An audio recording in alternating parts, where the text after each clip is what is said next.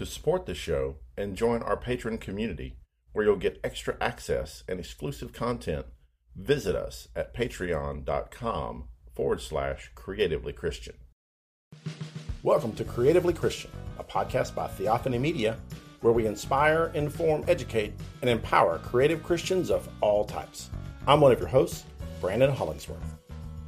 Today, Andrea connects with best-selling author, songwriter, and musician Rick Norris to talk about his speculative Christian fantasy book series that incorporates music into his storytelling process. Pay attention to how you can earn a free CD from Rick, and stay tuned through the end of the episode to enjoy one of his original songs. Hey everyone, this is Andrea, your host for today. I just wanted to pop on real quick before the episode and let you know that the audio on my end was all sorts of wonky today for today's episode.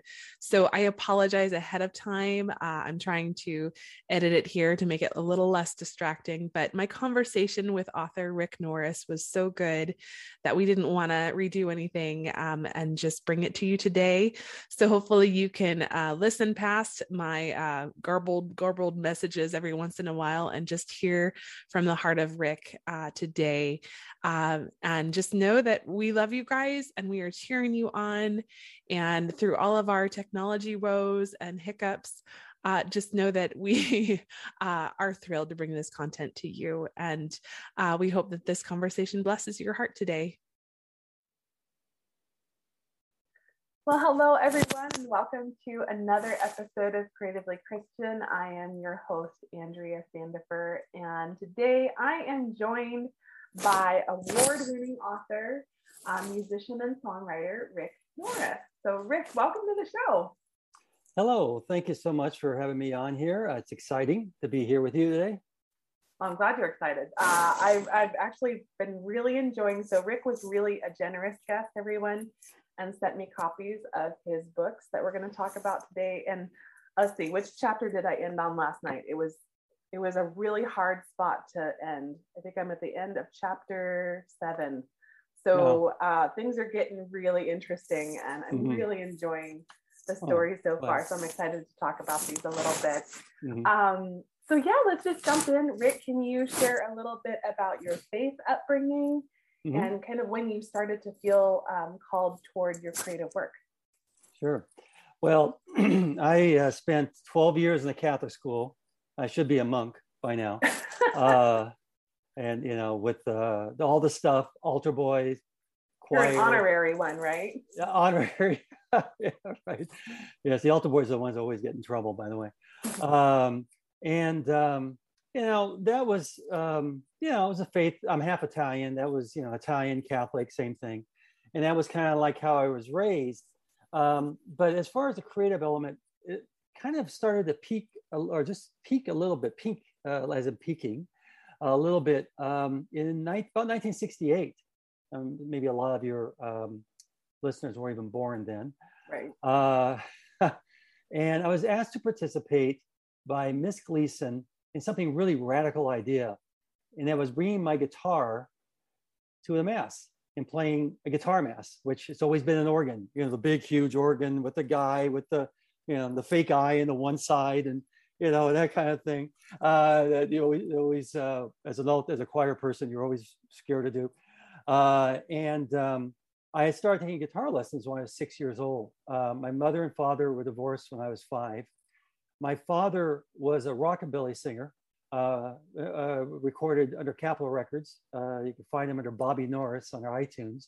Never made it big, but that kind of got me interested at 6 years old to start learning guitar. And my mother, a waitress with 2 waitress jobs, 2 mortgages, was able to scrape up enough money to pay for guitar lessons starting at 6. And that's really somebody that I really hold in high regards for sacrificing for me. That actually got me started. So anyway, we played this guitar mass with Miss Gleason, and it was actually at the 8th grade graduation, because you had 8 grades in Catholic school. But then she gave some songs, and I saw an opportunity to really rock it out. And even though I was on an acoustic guitar, not my electric, I was able to really change the tempo. And I just remember her looking out of the corner of her eye to me, because I just got all excited about what I was doing. And that was really my first experience of playing music for a mass. But anyway, I continued in Catholic school in my teen years. In 1972, I started playing somewhere around guitar masses at a church where it started to really hit, you know, where it started to hit the Catholic Church. This is back in the late 70s, mid to late 70s, like 74 to early 80s. And that still was unheard of. You know, because most people are just playing acoustic guitars, but I was bringing in electronic instruments. I actually went to bass, played bass then. And again, I just really got excited about playing music in the church. And it was something that I knew that that was my calling, at least at that part of my life. However, the Catholic Church really didn't let me feel the Holy Spirit that much. And some of my teachers were my actual high school teachers that were priests. And I used to have this discussion with them. And after I got married in 1979, my wife and I left and went looking for another kind of Christian church, which was pretty radical coming from an Italian family to leave the Catholic Church, looking for a non-denominational Christian church. So about 1984, we found the Vineyard Christian Fellowship. And actually, we went to church in Santa Monica, is where the worldwide movement, the Vineyard movement, actually started in Santa Monica back in the early 70s. And I walked into there and I heard the music and the teaching, and I was in tears. I mean, I had found a home. I had found where God can touch me in a way He's never touched me before. And actually, the Vineyard music actually became very contagious from the 70s, and actually went into all the other denominations, including the Catholic Church. In 1988, we had our first child, and I started teaching Sunday school. Started off with changing diapers and doing the little kid stuff. That actually continued for 31 years, wow, teaching Sunday school. I actually went up and started teaching higher levels, and my wife actually got her own class too. I ended up teaching middle school and high school for probably about 3/4 of those 31 years. And so that was real exciting for me. But where it really started to hit as far as the book was that back in that time when our son was preschool, they asked parents if they wanted to do a children's sermon in front of the church for 5 minutes, you know, go out there and give some lesson to the kids who would sit out in front and the rest of the congregation. And so I was really nervous about doing that. But I started doing it, but then it started hitting me that, you know, I could make fictional stories up. You know, I actually wrote them out, and they're sitting in a cabinet somewhere. One of them was like, this box of crayons, and who was arguing on who was the prettiest crayon in the box, and how that really goes into the story of the Sons of Thunder, James and Joseph, about who's going to sit at the right hand of God. And so I started making up stories like that, writing stories like that, all these different things. And it kind of got this, I mean, it's been back in 1988, 1989, this small little spark in me about using fiction to teach the Word of God. And so it was exciting. And what I did is when I started teaching Sunday school, like when I got to middle school, I would use sets to create a scene in the Bible. The kids walked in, like, for example, I can think of one. They walked in one day and the entire room was covered with fog and white lights everywhere. It was almost blinding. And the lesson that day was the Transfiguration. That's what to say. That is awesome. And that worked out really well. I got across well, except for the one kid who was allergic to the fog. Oh, shoot. Go outside. But that's the kind of stuff I would do. I would dress up in characters. I would do stuff like that. And, you know, getting into high school, because high school kids kind of clam up. Mm-hmm. And so I would really try to get them involved in stuff. And the creative elements start coming through in Sunday school. it's exciting because it really taught me how to use it. But since I was a musician, I wanted to do something else, and so I would bring my guitar. I actually wrote music. I wrote songs and had kids sing them. Cute little Christian songs and things like that. And at this time, I started imagining about a story that is not spoken of in the Bible, as far as angels fighting, is that Michael drove Lucifer out of heaven. Saw him fall like a star. I said, what would that be like? What would that story be like if angels fighting in heaven to drive out Lucifer? And it'd be like Star Wars and Lord of the Rings in heaven. And that would be really exciting. I thought, so I'm thinking about this. And since I was a Bible teacher, not only the Sunday school, but I started teaching adults too at this time, because I had actually taken a 5-year course with a guy named William Creasy. He was actually a medieval literature professor at UCLA who also taught the Bible, because religion as a minor. And it was probably still the greatest teacher I ever listened to. And I started emulating my teaching style with his. And so I started thinking about this. Well, what would this be like to have a story and footnote the Bible on all of it? Whenever you use a setting, whenever you use a character, you footnote it. Where was Gabriel in the Bible? Where was this scene in the Bible? The throne of God is in Revelation. The first part of Revelation. That whole thing with the, the flying living spirits and things like that. So I started kind of putting this together in my head. And that's kind of what I had there. But since I was a musician, and I said, well, we could put music in this, but I'm not sure how, we would work this, in a book, but I just kept it in the back of my mind that time. Yeah, well, and it works. I think my favorite part is when I was, I started reading your story, and then all of a sudden there was a QR code included on the page, and I was able to scan it and listen to the song. And what an interesting dimension! We'll talk a bit more about that, but sounds like there were some key people in your life that mm-hmm. God used to really bring you into what you're doing now. So yeah, what kind of springboarded you into writing this Angelic War series? Well, I had this in the back of my mind, but I wasn't doing anything with it, which is typical. There's a lot of us on here. Lots of ideas. Yes. And I was on a plane flight, a business flight actually, from Chicago. And this woman sat next to me, and she was nice. And she saw that I was reading some Christian book. And it might have been The City of God by Augustine I was reading.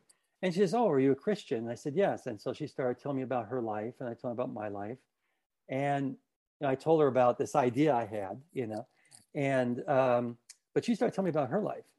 And her life was that her husband had just passed away a few months ago from an aneurysm, leaving her with 2 teenage girls. And her name is Sherry Wyman. I don't have a problem saying that, because I asked her if I could say her name on Facebook and my acknowledgments. And her husband passed away, leaving her with 2 teenage girls.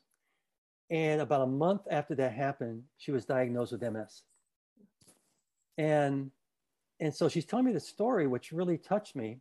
And I told her the story. She asked me about me and my dreams or whatever. And I told her about the the book, and the music in the book, and fighting of angels, things like that. And she kind of grabbed my forearm and she said, "Write the book." She says, "You have to write the book." And even now, that's touching me because it in 1 Kings it talks about whispers from God, Elijah, mm-hmm. and when I teach, that's what I always teach people: listen to the whispers. And that was more than a whisper. That was almost yelling in my ear. Yeah. So I said, okay, I will. And so I started, writing it a little bit. And, so I give her a lot of credit for that.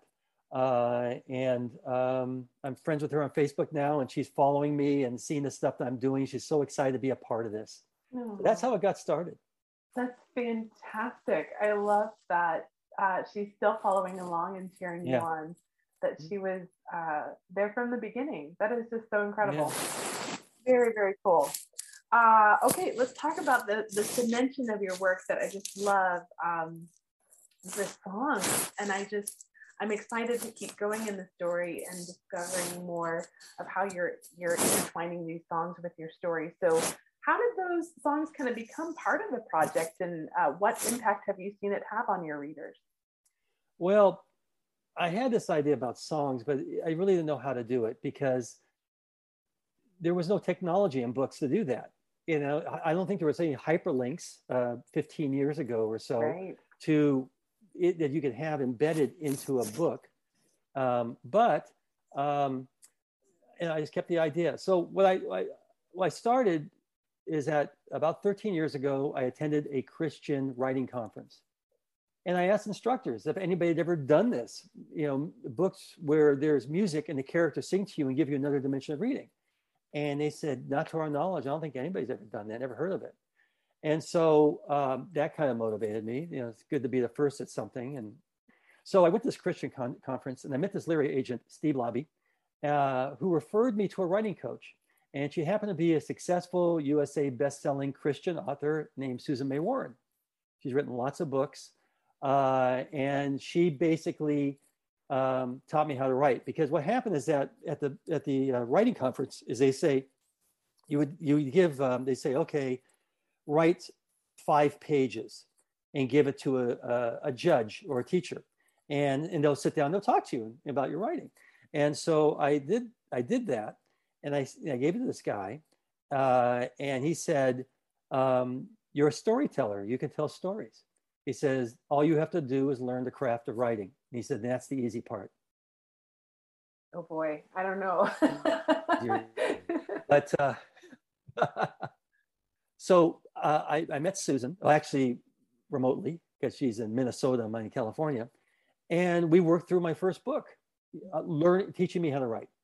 And so I give her a lot of credit. And Steve, who introduced me to her, and I finished my first book, Angelic Wars: First Rebellion. But there was a problem with that. How do you do the music in this whole thing? So I was writing the music, and the most valuable person probably in the music would be my second son, our second son, Devin. On the internet, he's known as Devin S. Norris. He was a senior in high school and a budding jazz pianist. So he's 17, 18 years old.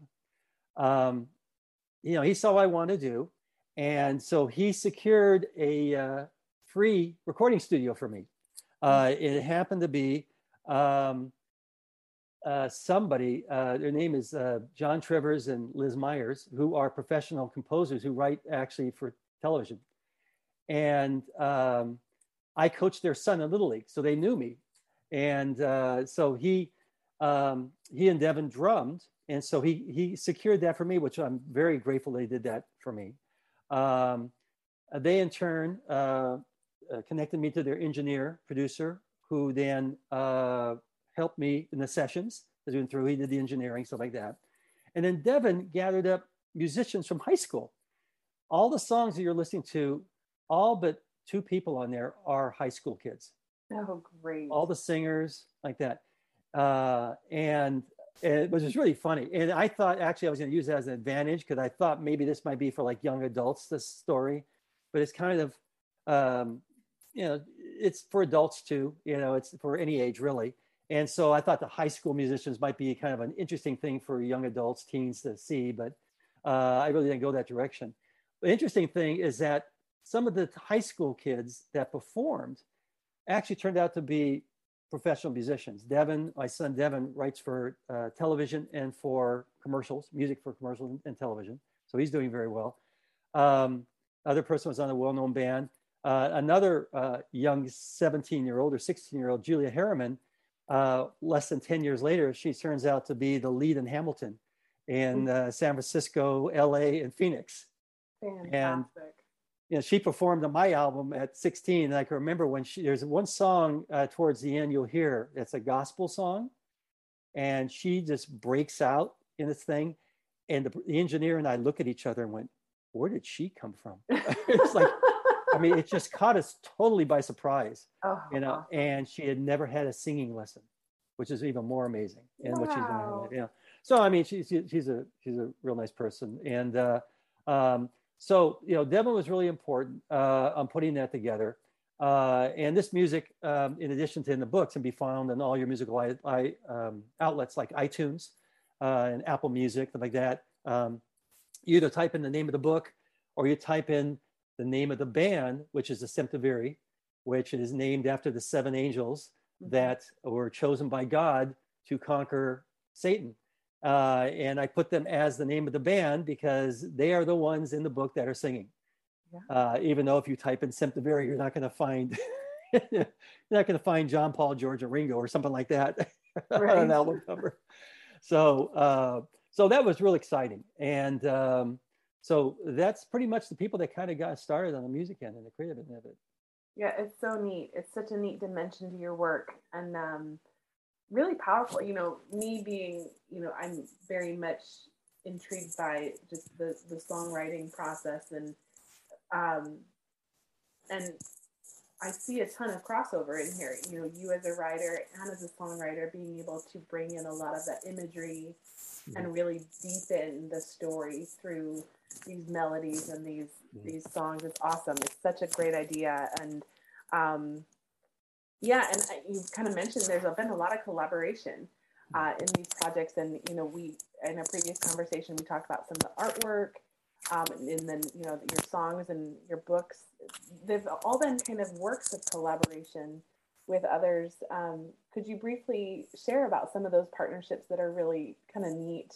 You shared about your son already, but like I know there were some others and you know, I think a lot of us, collaboration sounds amazing and we would love to do more of it. So just for anybody kind of almost hesitant to collaborate with others, what would you encourage? Well, music's in my family too. Actually, 2 other boys sang in high school, and daughter. In addition to Devin being the piano player, of course, my dad I talked about. So creativity kind of ran in our family, but also is that in Southern California, there's a lot of creative people. You know, people say, "Oh, you're creative." I don't really look at that as something special because I see creativity in an electrical contractor. You know, that finds ways to, you know, solve a problem. Or a single parent that's trying to figure out how to juggle a bunch of kids while trying to cook dinners. I mean, for example, I'm the cook in our family and, you know, had finicky kids and didn't want to eat and I had to make up dishes for them to eat. And one of them was chicken in a swimming pool. And what it was a chicken in a white sauce poured over a slice of white bread. And that was chicken in a swimming pool. And they thought that was exciting. And I mean, there's creativity in every aspect of life that people don't appreciate. And of course, you know, a lot of people do quilting and stuff like that and painting and stuff that are normally considered creative. But when I travel, and my wife and I travel, I actually have a podcast show called Rambling Business where I travel around the world interviewing small businesses. And this year, actually, we're doing around the country. We just came back from the East Coast. And I find out how creative some of these people are in starting their small businesses. You know, I've interviewed people in Jordan, Egypt, Norway, Australia, Amsterdam, Israel. And it's pretty incredible seeing the creativity out there that people don't normally peg as being creative, but how they got through their hurdles is very creative. But what I do is I draw from these settings when I travel. And if you look at some of the pictures that were drawn. My wife actually did the illustrations in the books. My wife is an artist. You'll see that they are kind of compilations and adapted from some of the items in Petra. And so I taught different buildings of Petra and I started pasting them all together in my mind to create the settings. And you'll see some of that in that book. That's actually where I interviewed a Bedouin chief for my podcast. It was in Petra. So that was fun. Musically, what happens is that I will sometimes what I'll do is that if I'm fooling around with my guitar, I play guitar, bass, and I say I fool around on piano because my son is a real jazz composer. I mean, he, for 4 years at University of California, Irvine, he studied under Kei Akagi, who was Miles Davis's last keyboard player. So he's, so far, I don't say I'm a piano player. I'm in the same room with him. But, you know, I'll come across some chords I like, and I'll just write them down and put them away in a notebook. And then a month later or whatever, when it comes time to start, you know, I'm writing the book and I'm starting to do music at the same time, I may go back there and look at some of these chords that I did 5 months ago, 6 months ago, and say, oh, this would be good. You know, it may only be two chords or three chords, but I can build a whole melody and a whole song off of two chords and three chords. Mm-hmm. And the song that you'll hear at the end of this podcast actually only started off with as three chords. And I built it and it changed and things like that. So the creative process is fun. I think that what you have to do is give yourself a chance and not be afraid to try new things and not be afraid to fail. That's really the most important thing. Don't be afraid to fail, because you can only learn by failing. Hmm. Yeah, boy, that's a scary phrase. I think a lot of us hear that and we're like, oh, that feels uncomfortable. But it is, it's so true. We don't know until we try. And, you know, when I painted something recently, and it was one of the, have you ever heard of Dutch pours, where the paint is really like liquidy and you pour it onto the canvas and then you layer on different colors on top of that. Okay. And then you use a blow dryer and like, oh, okay. Blow the paper. It's so much fun.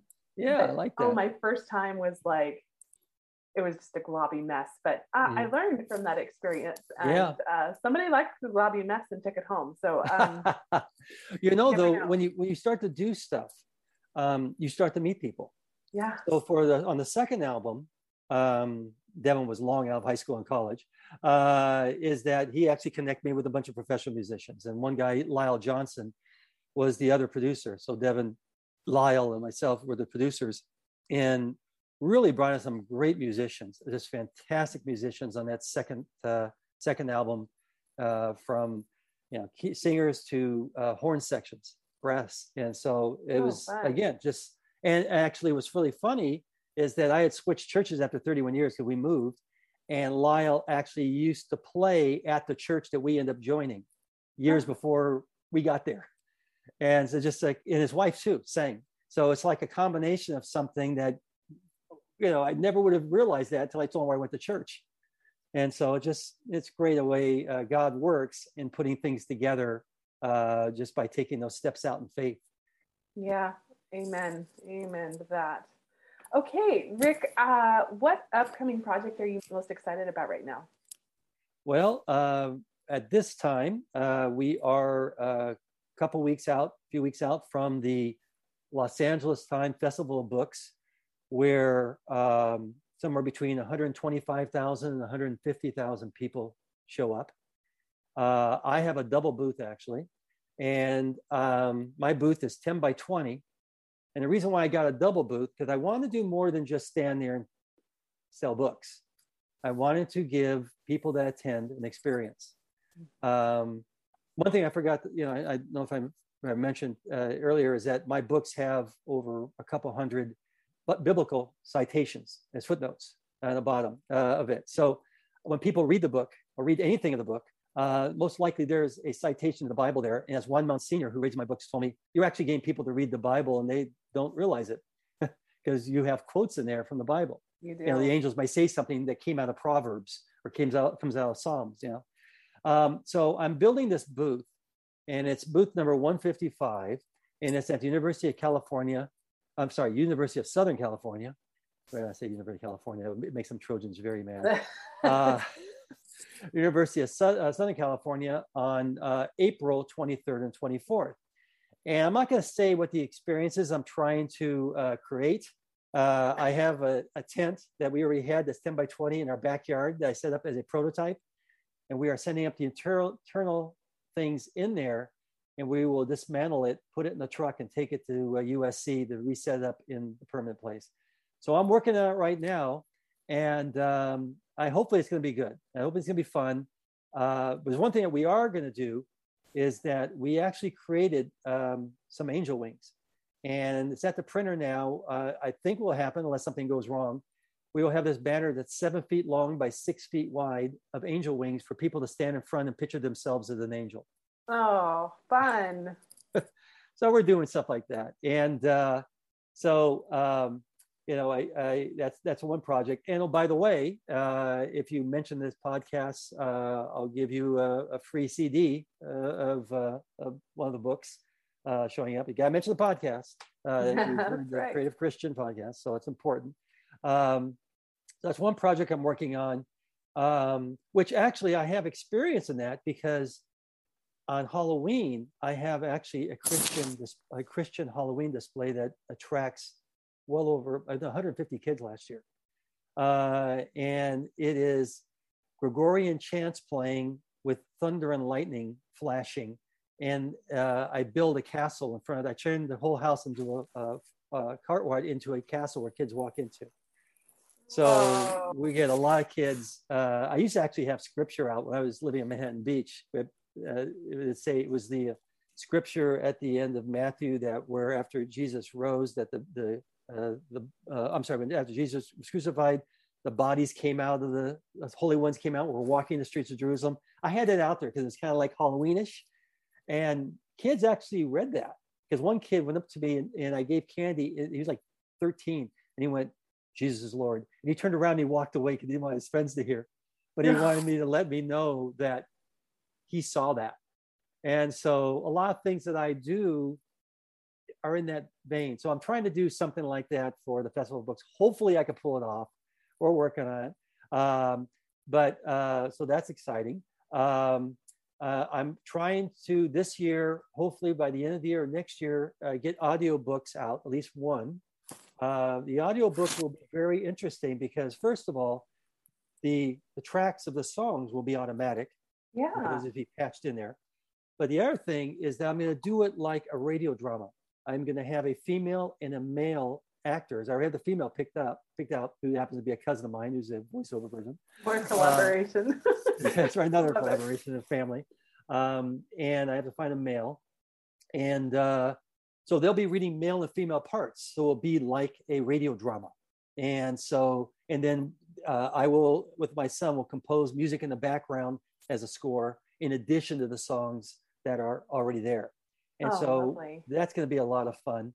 I just got to find enough time to do that because I'm also about a third of the way through on the next book, which I have to pick up again. I've actually put it down because of the festival, but I'll probably pick it up in the next month. And I'm going to try to finish that and have that ready by the festival next year. But where that changes is that the first two books are battling for heaven between the good angels and bad angels, trying to drive Satan out of heaven. The next book after that, and all the books after that, will be the good angels, the bad angels, fighting for the souls of specific humans that are minor characters in the Bible. Oh, cool. And so it's what goes on in heaven that mirrors what's in the Bible. And it's a minor character. So it really is nothing about that character in the Bible very much. So the story is completely fiction, but it's just spiritual warfare going on in a more realistic world than what we have here on earth. Because as Hebrews says, this is just a shadow where we are living here on earth compared to what there is in the spirit world. And so we'll see. That's really exciting. I was thinking of Hebrews when you were just talking about that next project, because I remember when I studied that, I thought, oh, this realm, it's just so intriguing. So I look forward to that project very much. Thank you for writing those. It just feeds that side of my spiritual creativity too. So thank you. Speaking of feeding creativity, how do you feed your own? You're just such a vivid storyteller, and I'm really curious, what do you love to read, or what do you love to do to kind of keep your creativity going? Well, I do read different kinds of novels. I mean, I'll read Gwen, I think his first name. He's a Pulitzer Prize winner. My wife actually introduced him at the University of California, Irvine. I wrote The Refugee and The Sympathizer. It actually won a Pulitzer Prize for The Sympathizer. It's about the Vietnamese during the Vietnam War and after. the boat people, things like that here, which happened here in Southern California. And so he's a great writer. So I read his stuff. Currently, I'm splitting up my writing, my reading, because I always read two books at one time and usually different things altogether. I'm reading something I never actually read before, and which is really surprising considering what I write. I never read the Chronicles of Narnia. Oh. I've read the Lord of the Rings, all the volumes of Lord of the Rings, but I never read the Chronicles of Narnia. And so I'm about halfway through it right now. I'm reading that. But at the same time, I'm reading Homer's Iliad and Odyssey, which is one of the first novels ever written. And so they're very different. I get a lot of my creativity in the battle scenes of the angels, of actual battle strategies used by the Romans and the Greeks and maybe Far East. I will adapt them to what the angels do.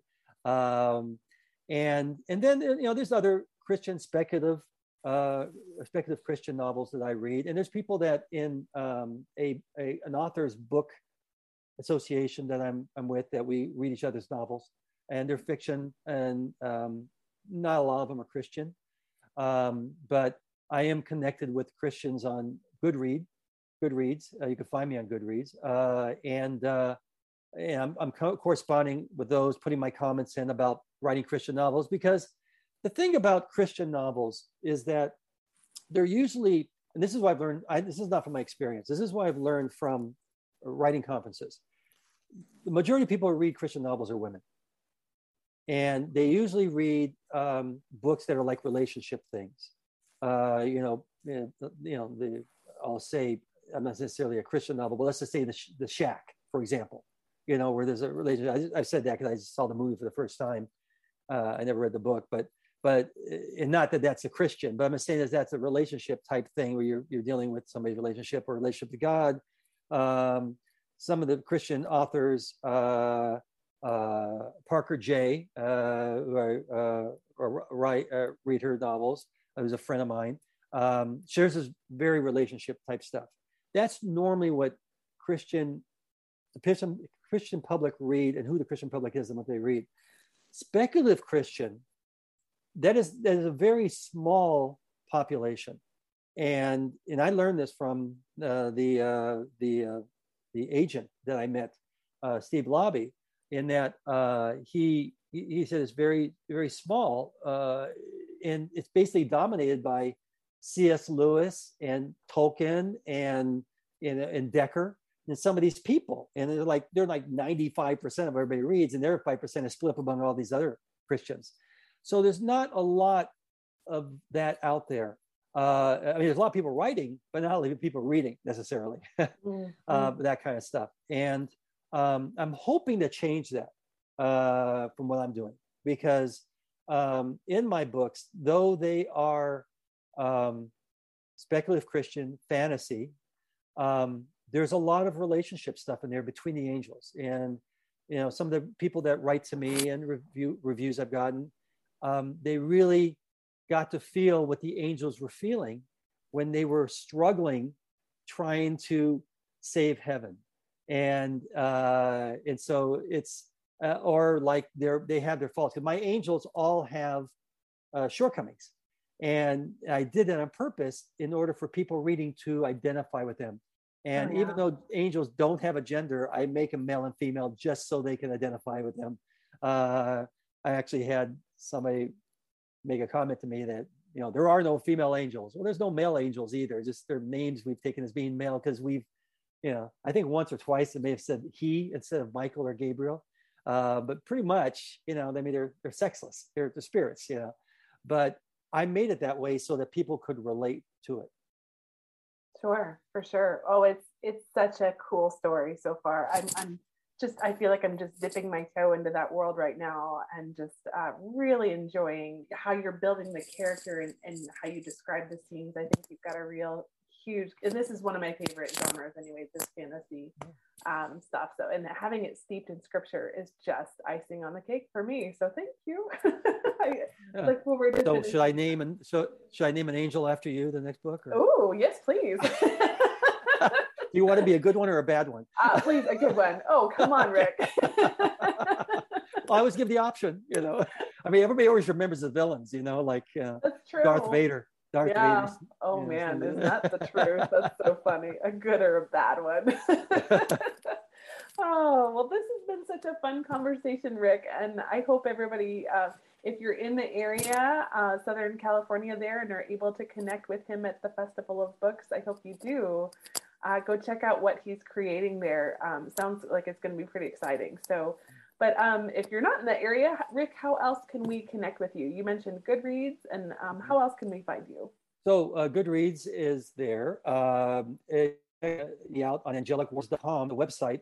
And there is a place on there actually to for a free download of all the sheet music for all the songs. So those of you who perform in churches and stuff like that, I write music so that I can be performed outside the book. You can email me at rick@angelicwars.com. And so, of course, you know, the festival. And also, if you just want to get a taste of the series without spinning a nickel, there's a prequel I wrote. It's fiction. I always have to put that out. This is fiction. And it's called Into the Mind of Lucifer. And it's only 48 pages or 46 pages. And what I put in my description is I give Lucifer 46 pages to state his case. And it's from his point of view on the fall. And some people don't like it. Some people don't like that, you know, because, you know, but see, in order to write fiction, you got to always have all points of views. You just can't have one point of view, or it's not a good novel at all. You know, it helps learn that it's a fantasy on why Satan fell. You know, I actually didn't write it into the original book because I didn't want to copy like Paradise Lost or Milton or like that. I don't want to copy any of that stuff because so many books have been written about, you know, Satan falling in the Garden of Eden like that. So I just did it as a prequel, and it's free. So you can always download that. And like I said, if you like the music, it's on iTunes and in Apple Music and all the like 20 different sites, music sites. You can check that out. So it's you know, it's a great way. I'm very accessible, and I always answer my emails and things like that. So if anybody has any comments, you know, I'm always listening to what people have to say. Fantastic. Well, we will put as much of that as we can in the show notes. We love to close our episodes with prayer. And so I would love to pray for you and just what is going on and what God is doing in your life. And then we'll have you share a little bit about the song that we get to enjoy at the end here. Father God, we thank you so much for this time to be with Rick today and to learn from him and to hear about what you're doing in his life and what you're calling him to. It's always such an encouragement to hear each other's stories. And thank you that you have encouraged him to be a story writer, to share stories with us. And it is such a blessing to your kingdom, Lord, to have storytellers that are willing to interlace your truth with these imaginative, engaging stories. And we just thank you for how Rick does that. And Lord, we pray for the Festival of Books coming up, that would go well, Lord, that their preparation would be blessed, and that you would just encourage them through the connections they make there, and that people's lives would be touched and drawn to you through what he is writing. And Lord, we pray for the process of writing the books ahead. We thank you for that effort, and we pray blessing over that. Again, thank you for this time with Rick today. It is such an encouragement to our hearts to learn from each other. And we pray this in Jesus' name. Amen. Amen. Thank you so much. So the song to carry on is a song sung by the main character, the leader of the Semptaviri, the leader of the angels in both books. His name is Azarius. And Azarius has self-doubts. Of course, if I was given the challenge to save heaven, I think I would have some self-doubts. Yeah, I relate to him a lot, actually. Oh, really? Yes. So this song comes from the current release. It just came out in February, Angelic Wars: End of the Beginning. And Azarius hits rock bottom. Of both books, he hits rock bottom here. And he feels that he is not equipped to finish this job that God has given him, which maybe, you know, some people that are listening to this are ministry, people who are pastors, people who are Bible teachers, Sunday school teachers, may feel the same way as he does. And that's the way I wrote it. And so here he calls out to God. And the way the song is written, it starts with really him in a depression. And I actually, I've battled depression off and on, and I've learned actually to handle it without any medication. So I sometimes I write songs from that point of view. And so he starts from that. And the song starts to pick up as he starts to gain faith and feel the Holy Spirit. And two, you'll see that I represent the Holy Spirit with tongues of fire from Acts. And as he's singing, the tongues of fire appear and start singing with him. And that's the chorus you hear towards the end of the song. Awesome. Well, everyone, sit tight and just enjoy this beautiful and powerful song from Rick's second volume of his series. And thank you, Rick, again for your time today. And we're just so excited to dig into these stories and just be encouraged. So thank you so much. Thank you. I enjoyed being on here. Thank you very much. Oh, Lord, I know that I should never fear. Teach me your ways. You are my rock and my salvation. You give me strength to carry on. Oh, Lord, your tender love is always here. Hold me always.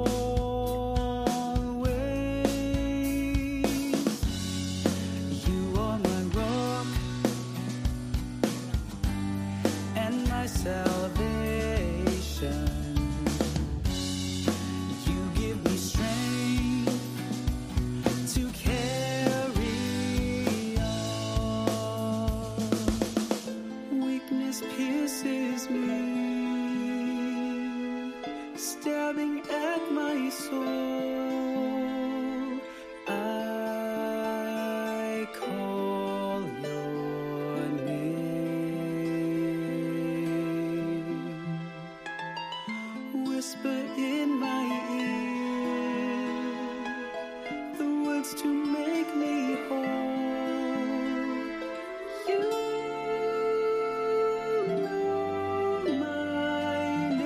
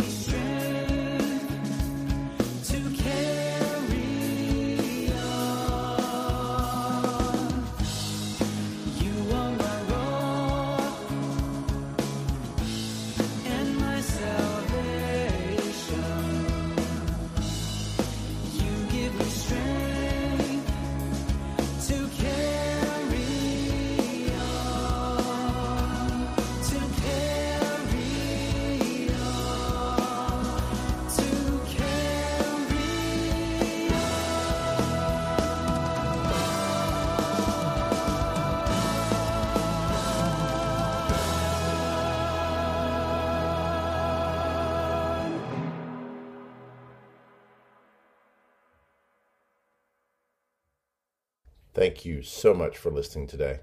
To see the resources mentioned in this episode, you can head over to theophanymedia.com/Rick. Creatively Christian is a product of Theophany Media. You can find out more at theophanymedia.com.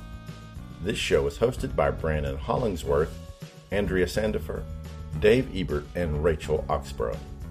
Our logo is by Bill Brooks. Bill Brooks and Andrea Sandifer did our music, and Jake Dobrins produces and edits the show.